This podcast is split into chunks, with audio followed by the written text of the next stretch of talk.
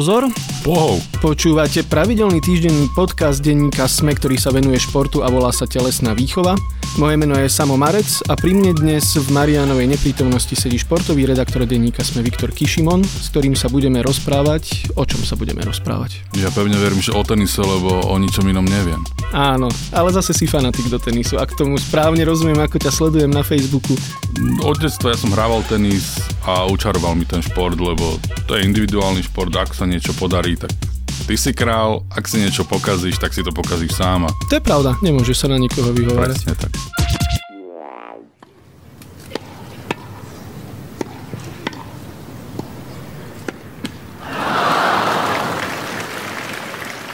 My sa budeme rozprávať aj o Filipovi Poláškovi, to je veľmi dôležitá téma, ale ešte predtým sa ťa spýtam takú veľmi jednoduchú otázku. Federer alebo Djokovic, alebo dokonca Nadal?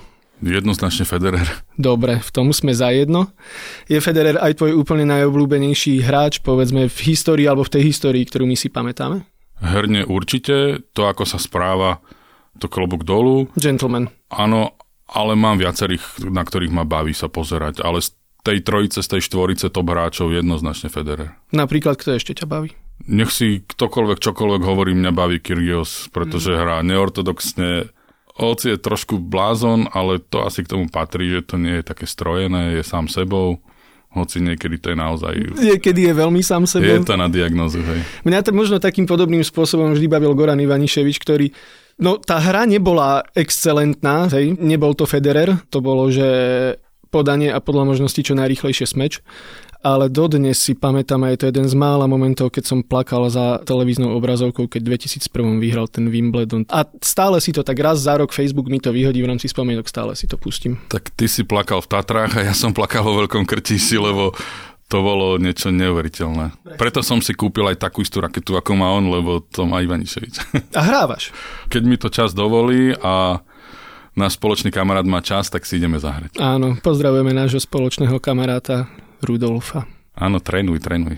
No, ale budeme sa rozprávať teda najprv e, o tom, čo sa teraz deje. Teraz konkrétne sa končí sezóna tenisová. Ja to hovorím ako taký jemný, mildly interested fanúšik tenisu, ktorý vie, čo sa deje, ale pýtam sa tak na rovinu, končí sa sezóna, čo to znamená?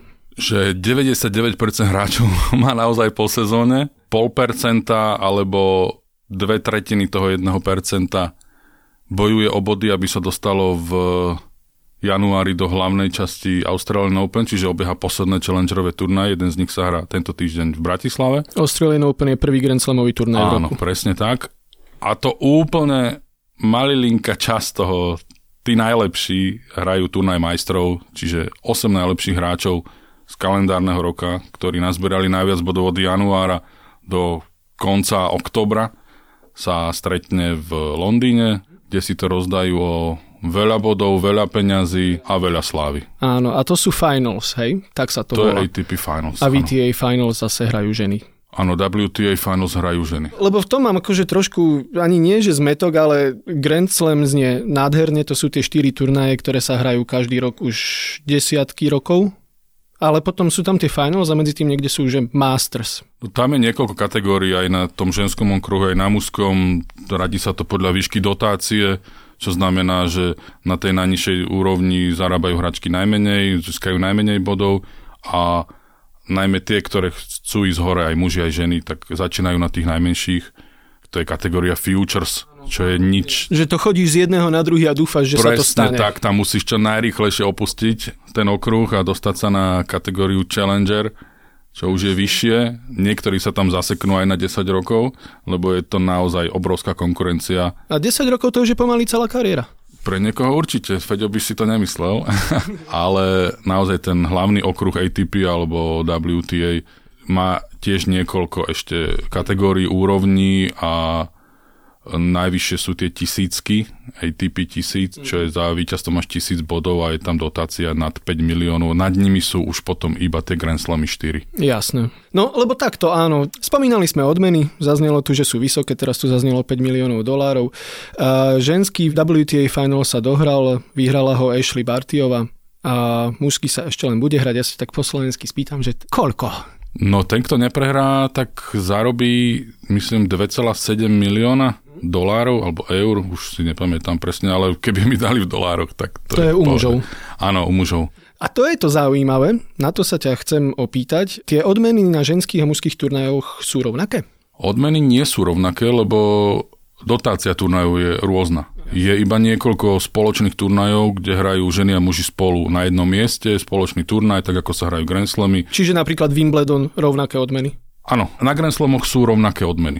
Na turnajoch, lebo turnaj si robí ATP mužskú časť a WTA ženskú časť a tam na tom ženskom okruhu je turnaj s najnižšou dotáciou 250 tisíc dolárov, čo na mužskom okruhu je, myslím, najnižšia dotácia turnaja 500 tisíc eur. Čiže tam sú zásadné rozdiely aj v tomto.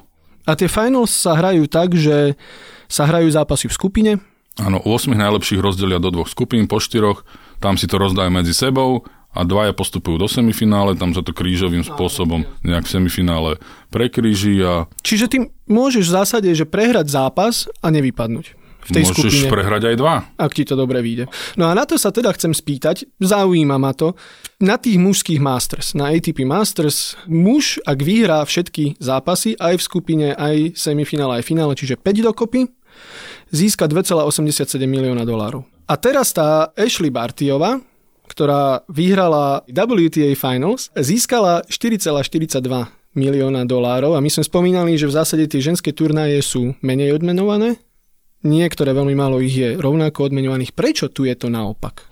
Možno preto, aspoň ja si to zodpovedám túto otázku tak, že to ženské finále turnaj majsteriek sa hral v Číne. Čiže jednoducho peniaze sa tam Marketing, naliali. áno, prišlo veľa sponzorov, ktorí nadvihli tú dotáciu a bolo z čoho dávať. Ale nie je to pravidlo, že jednoducho tento rok v Číne to bolo takto. Áno, ja nemám veľmi veľkú pamäť, že netuším, ako to bolo v Lani, ale toto je historicky najvyššia odmena pre e, ženu v tenise. Hrá sa tam aj štvorhra? Áno, hrá sa všade štvorhra. Okrem teraz ešte beží aj taký na okruhu ATP vymysleli, ako podporovať mladých tenistov do 21 rokov, čiže v Miláne sa hrá turnaj, volajú to Next Gen, akože nová generácia a tam je 8 hráčov, ale štvorhru nehrajú. Na tom naozajstnom veľkom pre dospelých tam e, sa hrá, tam takisto postupilo aj 8 najlepších párov, aj žien, aj mužov. Zo Slovenska už niekto na tých finals hral niekedy? My máme veľmi dobrých tenistov, teda mali sme, Teraz je to horšie. Ako kedy? Teraz máme menšiu krizičku, ale však sme malá krajina, to je normálne. Pamätám si Karola Kučeru na Australian Open, keď som bol na gymnáziu.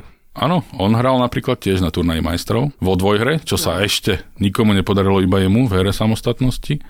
A vo štvorhre tam budeme mať v Londýne teraz zastúpenie v podobe Filipa Poláška a ten bude historicky tretím Slovákom, ktorý bude hrať na Masters vo štvorhre, ako v rámci Československa, lebo bol Miloš Mečíš, potom bol Mišo Mertiňák a teraz bude Filip Polášek a v sobotu ráno mi cinkla správa, ešte som ležal v posteli a pozriem, Dominik Hrbatý mi písal, že som na ňo zabudol v jednom mojom článku, e, v ktorom som písal, že Filip je teda iba tretí Slovák, ktorý si vybojoval právo účasti. A Dominik mi z Japonska písal, čakal na nejakú lanovku v Kobe a písal mi, že teda aj on si vybojoval účasť s Martinom Damom, keď hrali myslím v roku 2000. Mm-hmm. To bola tiež štvorhra. Vo štvorhre, to je úplne šokujúce, pretože Dominik štvorhra, to vôbec nejde dokopy, ale v roku 2000 si vybojovali právo účasti, lenže Martin Dam musel ísť na operáciu a nemohli sa zúčastniť. Čiže ty nemôžeš vymeniť partnera? Nie, nie. Ty musíš hrať s tým, s ktorým si nazbieral tie body. Jasné. No ale to nie je ľahké, lebo tí partneri predsa aj v priebehu sezóny to sa mení, nie? Že jeden turnaj hra s niekým, druhý hra s niekým iným. Tie najlepšie páry sú spolu celú sezónu. Oni sa dohodnú a kým sa niečo nestane, kým sa im výrazne nedarí alebo sa výrazne nepohádajú, tak hrajú spolu, pretože keď si s niekým sadneš, tak ideš sám proti sebe. A to že... boli takí dvaja indickí bratia, ako sa volali? No, neviem, to boli, armitrážovci boli nejakí, ale taký Int, legenda indického tenisu je Leander Paes. Áno, jasné. Aj tu v Bratislave niekoľkokrát hral, on má 44 či koľko a stále hrá. On je miliardár, doma má obrovský dom, služobníctvo, všetko. On je v Indii obrovská hviezda a stále obieha už aj challengerové turnaje, lebo on je fanatik do tenisu a on je, je to... absolútne priateľský človek. A... Je to taký Jaromír Jagr svetového tenisu. Určite. Bez hazardu. hrať v Kladne a hrať Challenger niekde, ja neviem, kde na okraji Európy, tak to je to isté. To je to isté, jasné. No dobre, a Filip Polášek, takto.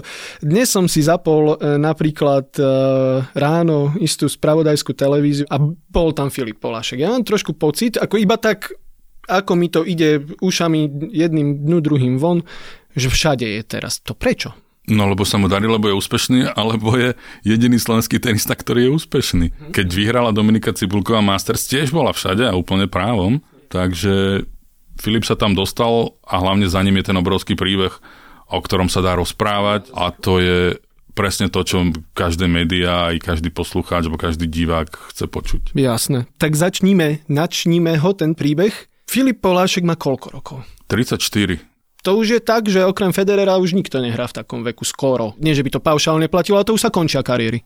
No tak si zober, svetová trojka v singli, to sú všetci výrazne nad 30 a hlavne štvora je špecifická v tom, tam naozaj hrajú, Brajnovci majú, ja neviem, hádam k 40 už, alebo po 40 čiže tam to je špecifické. Tam naozaj vo štvorek, ak sa presadí niekto kto má 25 rokov, tak to je zázrak, lebo väčšinou tí hráči dávajú prednosť dvojhre. A až potom sa rozhodnú, že á, tu dobre, tu sa mi nedarí, tu sa mi viac darí, alebo mám predpoklady uspieť vo štvore len tam musíš byť naozaj top hráč, aby si sa dokázal uživiť vo štvorhre. Jasné. No lebo inak aj jeho partner Ivan Dodik, s ktorým teda bude hrať na Masters, on má tiež 34 rokov. Áno, oni sú rovesníci. Čiže, no takto sa spýtam, je to tým, že v tej štvorhre musíš napríklad byť, že takticky vyspelejší, hej, čo ide s vekom, alebo napríklad, že je to menej fyzicky náročné, čiže vládzeš aj vo vyššom veku, alebo ako to je?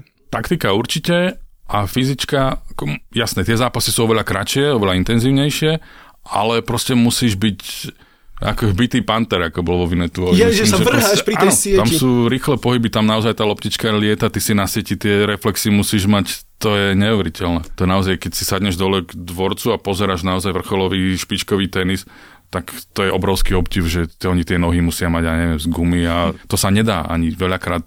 Tá loptička letí, však Filip sám hovoril, že on strašne riskuje a podáva druhé podanie 180 km za hodinu. To je pecka.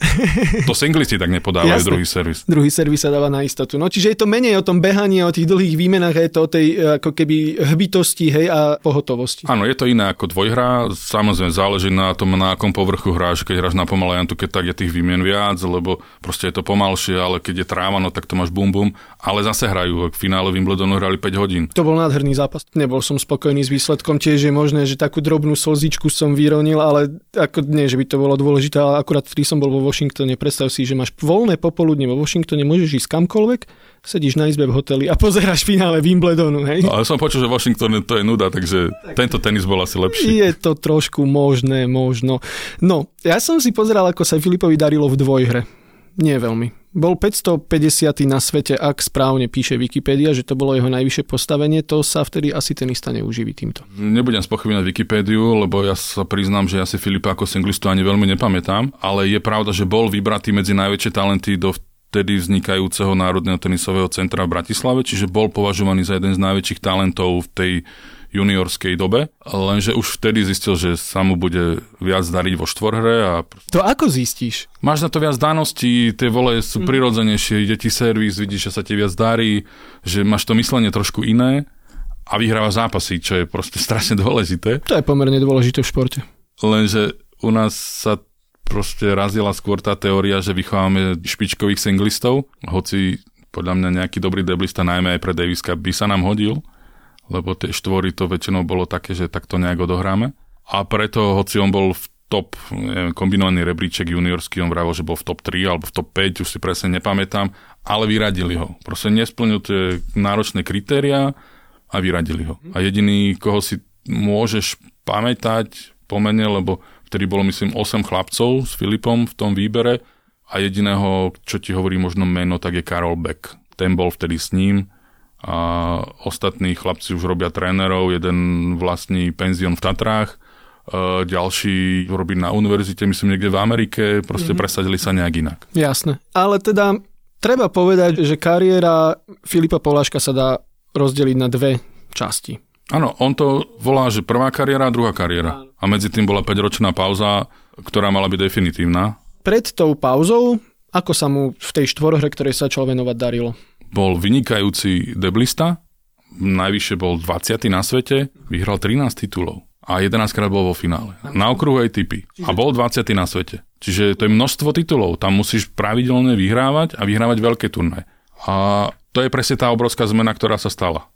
Že on zrazu teraz začal vyhrávať tie veľké turnaje a na veľkých turnajoch išiel ďaleko. On v tej prvej kariére Myslím, že na Grand Slame sa najďalej dostal do štvrťfinále. No. To sú tie najväčšie body a najväčšie peniaze. A potom sa mu stalo teda čo? Potom ho začala neposlúchať platnička. Koľko mal vtedy? 25? No to bolo v 2013, tak si to vyráte. Minus 6 rokov, 28, tak nejak. A bolesť chrbta mu vystrelovala do nohy, že on mi vravel, že nemôže ani celou váhou ísť na to koleno, na tú nohu, lebo to vystrelovalo a nemalo zmysel hrať zranený, lebo to už bolo skôr... To je zdravý rozum, že dokatuješ sa a ani nehráš poriadne. Nemalo to význam, lebo videl, že nestíha a že to sa nedá takto hrať vrcholový tenis. A on je z tých rozumnejších športovcov, takže usúdil, že je lepšie skončiť a venovať sa niečomu inému, čo v jeho prípade nie je problém. Čiže ukončil kariéru, povedal, že bohužiaľ nie som prvý ani posledný a čomu sa venoval potom? Trénoval. Chvíľku sa hľadal a potom trénoval detičky v Piešťanoch a štartoval si novú kariéru trénerskú. Jasné. No a potom, minulý rok, sa vrátil. Vo veku 34 rokov, keď ako sme spomínali, je už úplne povolené tú kariéru ukončiť. Potom asi objavil nejaký zázračný kozmodisk alebo čo, alebo pás doktora Levina alebo niečo a jeho prestalo zrazu bolieť všetko. Som vlastne na jar e, som začal hrať vlastne e, ligy. Hral som v Nemecku a na Slovensku a počas toho som vlastne zistil, že ma nič neboli. Tak, e, tak som sa rozhodol, že by som to možno ešte skúsil, ale skôr som akože zatiaľ skúšal iba to, či to telo bude držať. Možno preto vieš, lebo v Piešťanoch je tá socha, v tých kúpeloch toho človeka lamajúceho barlu. Hej, on zlomil raketu a potom nemal s čím hrať. No, Ako ale... hovoria Lasica a Satinsky, postavil sa na ten stojan, zlomil tú barlu a povedal počujem. Tak takto Filip Polášek jedného dňa zistil, že je zdravý. Áno. A dôležitým momentom bolo, keď v Lani niekedy v máji prišli do Piešťan si zatrénovať jeden z dvojček Brianových, Mike Brian, lebo jeho priateľka je Slovenka, lebo má vkus samozrejme ona? Myslím, že on. Ale poprosil ho, že či si nezatrenuje s Brianom alebo niečo, tá Filip, jasné. No a zrazu po tom tréningu sa cítil fajn, stíhal a hlavne Mike Bryan mu povedal, že chalan, ty keď sa vrátiš, tak ty môžeš dosiahnuť veľké veci.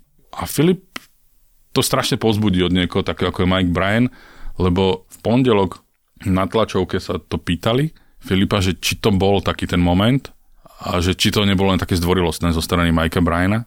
Zdvorili Američania? Áno, že oh, you are great, tá, tá, tá. A on povedal, že tak poznáme sa dosť na to, že mi nebude... Isté, keby som na to nemal, tak mi samozrejme nepovie, že ešte ani sa nepokúšajú navrať, že nemá to zmysel. Povie good game, good game, thank you. Ale zjavne videl, že zmysel to má a Filipa to naštartovalo a pokúsil sa vrátiť a vrátil sa fakt fenomenálne, lebo... No, na druhom turnaji Druhý to bol turnaj Wimbledon, nie? To bol druhý turnaj s Ivanom Dodigom. On predtým presne išiel od tých najnižších úrovní. On hral Future turnaj s dotáciou 10 tisíc. To sú také tie, že za cestiak? On nemal ranking. On ešte pred 19 mesiacmi on bol nula, nemal ranking. A on začal hrať Future, veľmi rýchlo, že tam všetko vyhrával a prešiel na Challengere, tam zrazu tiež v finále vyhrával a už v rebríčku sa dostal do stovky šmahom ruky za chvíľu a už začal byť v hľadačiku tých lepších hráčov. To bolo niekedy minulý rok? On sa dal s Dodigom dokopy tento rok v júni. On ešte v maji hrával Challenger. To je neuveriteľné. Čiže hovoríme o pol roku. Áno. Je november a on ide na Masters. Oni sa dali dokopy v júni, myslím. Dohodli sa iba na dva turnaje, na dva turnaje na tráve, na Antáliu v Turecku a na Wimbledon a hneď v Antalii hrali finále a vo Wimbledone semifinále. Prvýkrát hráš po 6 rokoch Grand Slam a dosiahneš najlepší výsledok v kariére. Samozrejme k tomu to, že hrá Filip výborne, je jedna vec, ale má tam pri sebe Ivana Dodiga, ktorý bol jeden z najtalentovanejších hráčov aj vo dvojhre a vo štvorhre už bol štvrtý na svete a vlastne pre ňoho bol Filip e, voľba znúdzec nos, lebo on sa presne rozišiel s Francúzom, taký, že Roger Vaslen, a on teraz hľadal. A keď som sa pýtal Filipa, ako na teba prišiel, že čo, že ty si v rebríčku 80, on bol 35, to keď dáte dokopy, lebo tam sa dostaneš dnes na turnaj tak, že sa zrátajú rebríčky obi dvoch hráčov. Čiže on išiel dole. A zo 115 rebríček spoločný, tak sa nedostaneš na veľké turnaje. No ale tak dostali sa do Antálie a do Wimbledonu ale potom sa museli rozísť na chvíľku, lebo Filip potreboval body a spolu by sa neboli nikde dostali, tak on sa dal dokopy s niekým iným, išiel na dva antukové turnaje, na jednom bol vo finále, jeden vyhral. ATP s Filipom Osvaldom, taký Rakúšan. Potom veľmi rýchlo išiel hore a už sa dohodli s Ivanom Dodigom, že to potiahnu do konca sezóny. A potiahli to tak, že vyhrali tisícku. Je druhý Slovak v histórii, ktorý vyhral turnaj kategórie tisíc. Tým prvým bol Dominik Hrbatý vo štvorhre. Stále tomu nedokážem rozumieť. Úplne neplánovane. No a to sa ťa ešte chcem spýtať, že tá štvorhra to je asi aj o chémii, nie? Lebo pozeral som si, Filip má 2 metre bez pár centimetrov, čiže by som ho typol na takého Gorana Ivaniševiča. Len je pravák. Áno, jasné, ale možno preto aj im to išlo tak dobre na tej tráve. A Ivan Dodik je 1,85 m, alebo on je ten pohyblivý, hej? To je dobre, keď napríklad, že takto sú spojené tie dvojice, alebo čo vlastne rozhodujú, alebo je to iba, že chémia? Podľa mňa to zistia na tréningu a oni sa už medzi sebou dobre poznajú a aj Filip povedal, že on už na prvom tréningu vedel, že toto bude fungovať, lebo išla loptička, dajme tomu Dodik, bo aspoň takto popisoval Filip, išla loptička a Dodik mal zahrať volej a Filip si v hlave pomyslel, že keby to hral on, tak on by to zahral, ja neviem, krátko zase doprava, neviem. Mm-hmm.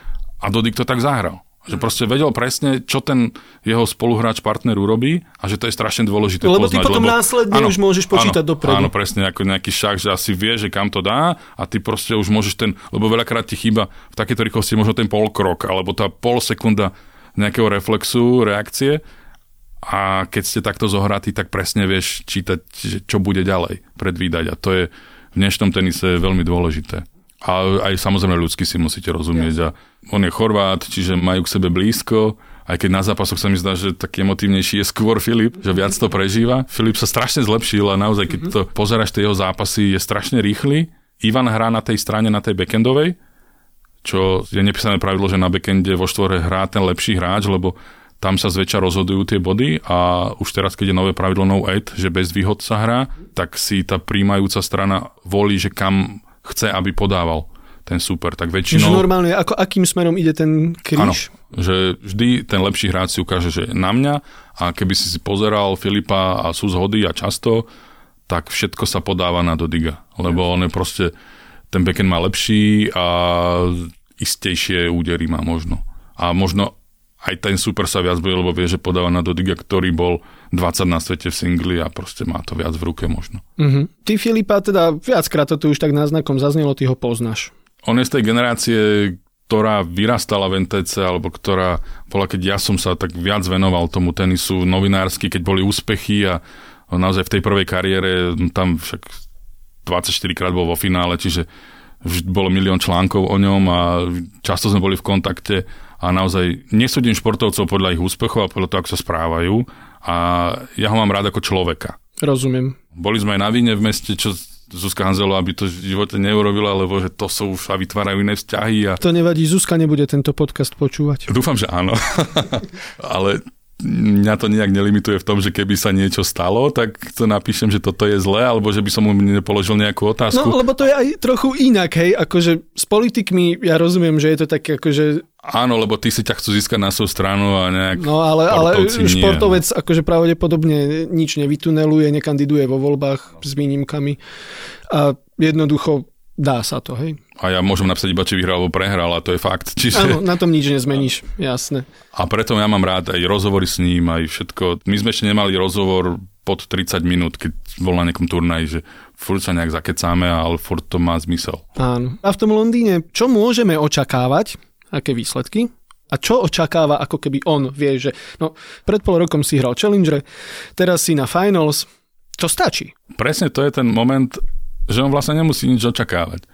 On tam príde, On je s Ivanom Dodigom v osmičke najlepších párov sveta, čo keby si mu povedal v maji, tak uh, ťa na to pivo pozve, lebo že daj si, potrebuješ to. Ale pravda je taká, že tam sa môže stať všetko. Hocičo. Lebo aj jeden zápas môžeš prehrať napríklad. On, môže sa stať, že on prehrá v skupine, oni prehrajú všetky tri zápasy a môže sa stať, že to vyhrajú bez prehry. Lebo tým, že vo štvore sa už niekoľko rokov hrá e, tretí set, taký tzv. majstrovský tiebreak, to je do 10, klasický tiebreak je do 7. Toto je do 10 a musí byť dvojbodový rozdiel? Do 10 dvojbodový rozdiel zostáva, všetko sa robí kvôli televíziám, aby to neboli zbytočne dlhé zápasy a tá štvora je tak vyrovnaná, lebo tam naozaj si to odservuješ, to sú rýchle zápasy a rozhodujú jedna, dve loptičky. A pol kroky. A pol kroky a všetko možné. Čiže to môže byť úplne hocičo. Tam môže pokojne Filip naozaj vyhrať a pokojne môže prísť bez toho, že by si ťukli. Lebo tam je naozaj, to je to najlepšie, čo vo svetovej štvore je, tak bude v Londýne. A to sú vyrovnané, zohraté páry. Ich výhodou je, že majú toho viac odohratého ako Filip. To bude jeho premiéra. On v živote nehral na takomto obrovskom podujatí.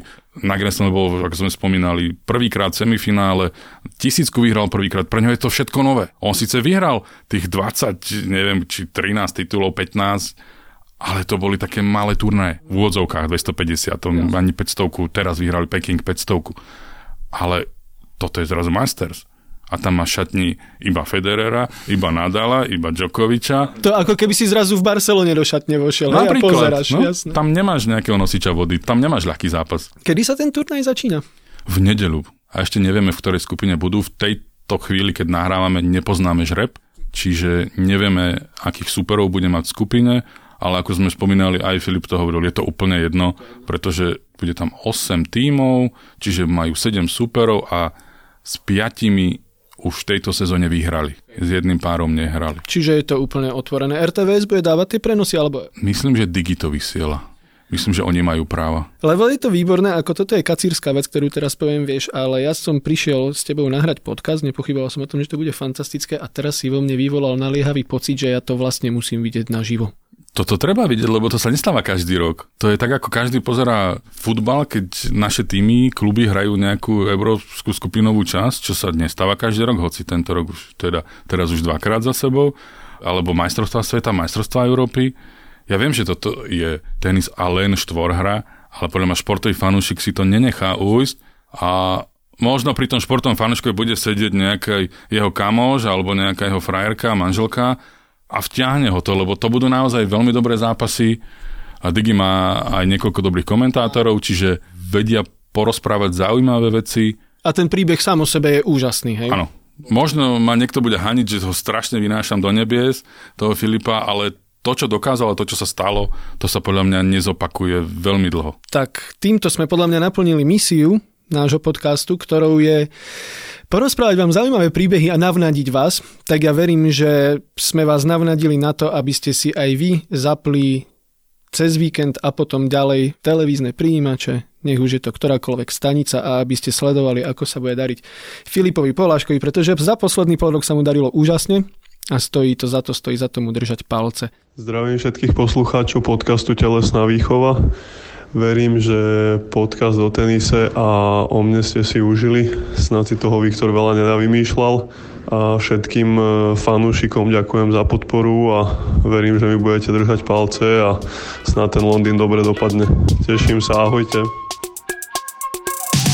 Podcast Telesná výchova vychádza každý týždeň v piatok. Prihláste sa na jeho odber vo svojej podcastovej mobilnej aplikácii na platformách Google Podcasty, Apple Podcasty a Spotify. Všetky diely, ako aj odkazy na témy, o ktorých hovoríme, nájdete na adrese sme.sk lomka telesná výchova. Ak sa vám podcast páči, ohodnote ho na iTunes. Ak nám chcete poslať pripomienku, môžete sa pridať do podcastového klubu Sme na Facebooku alebo nám napísať e-mail na podcasty.sme.sk. Moje meno je Samo Marec. Ja som Marian Psár. Ďakujeme.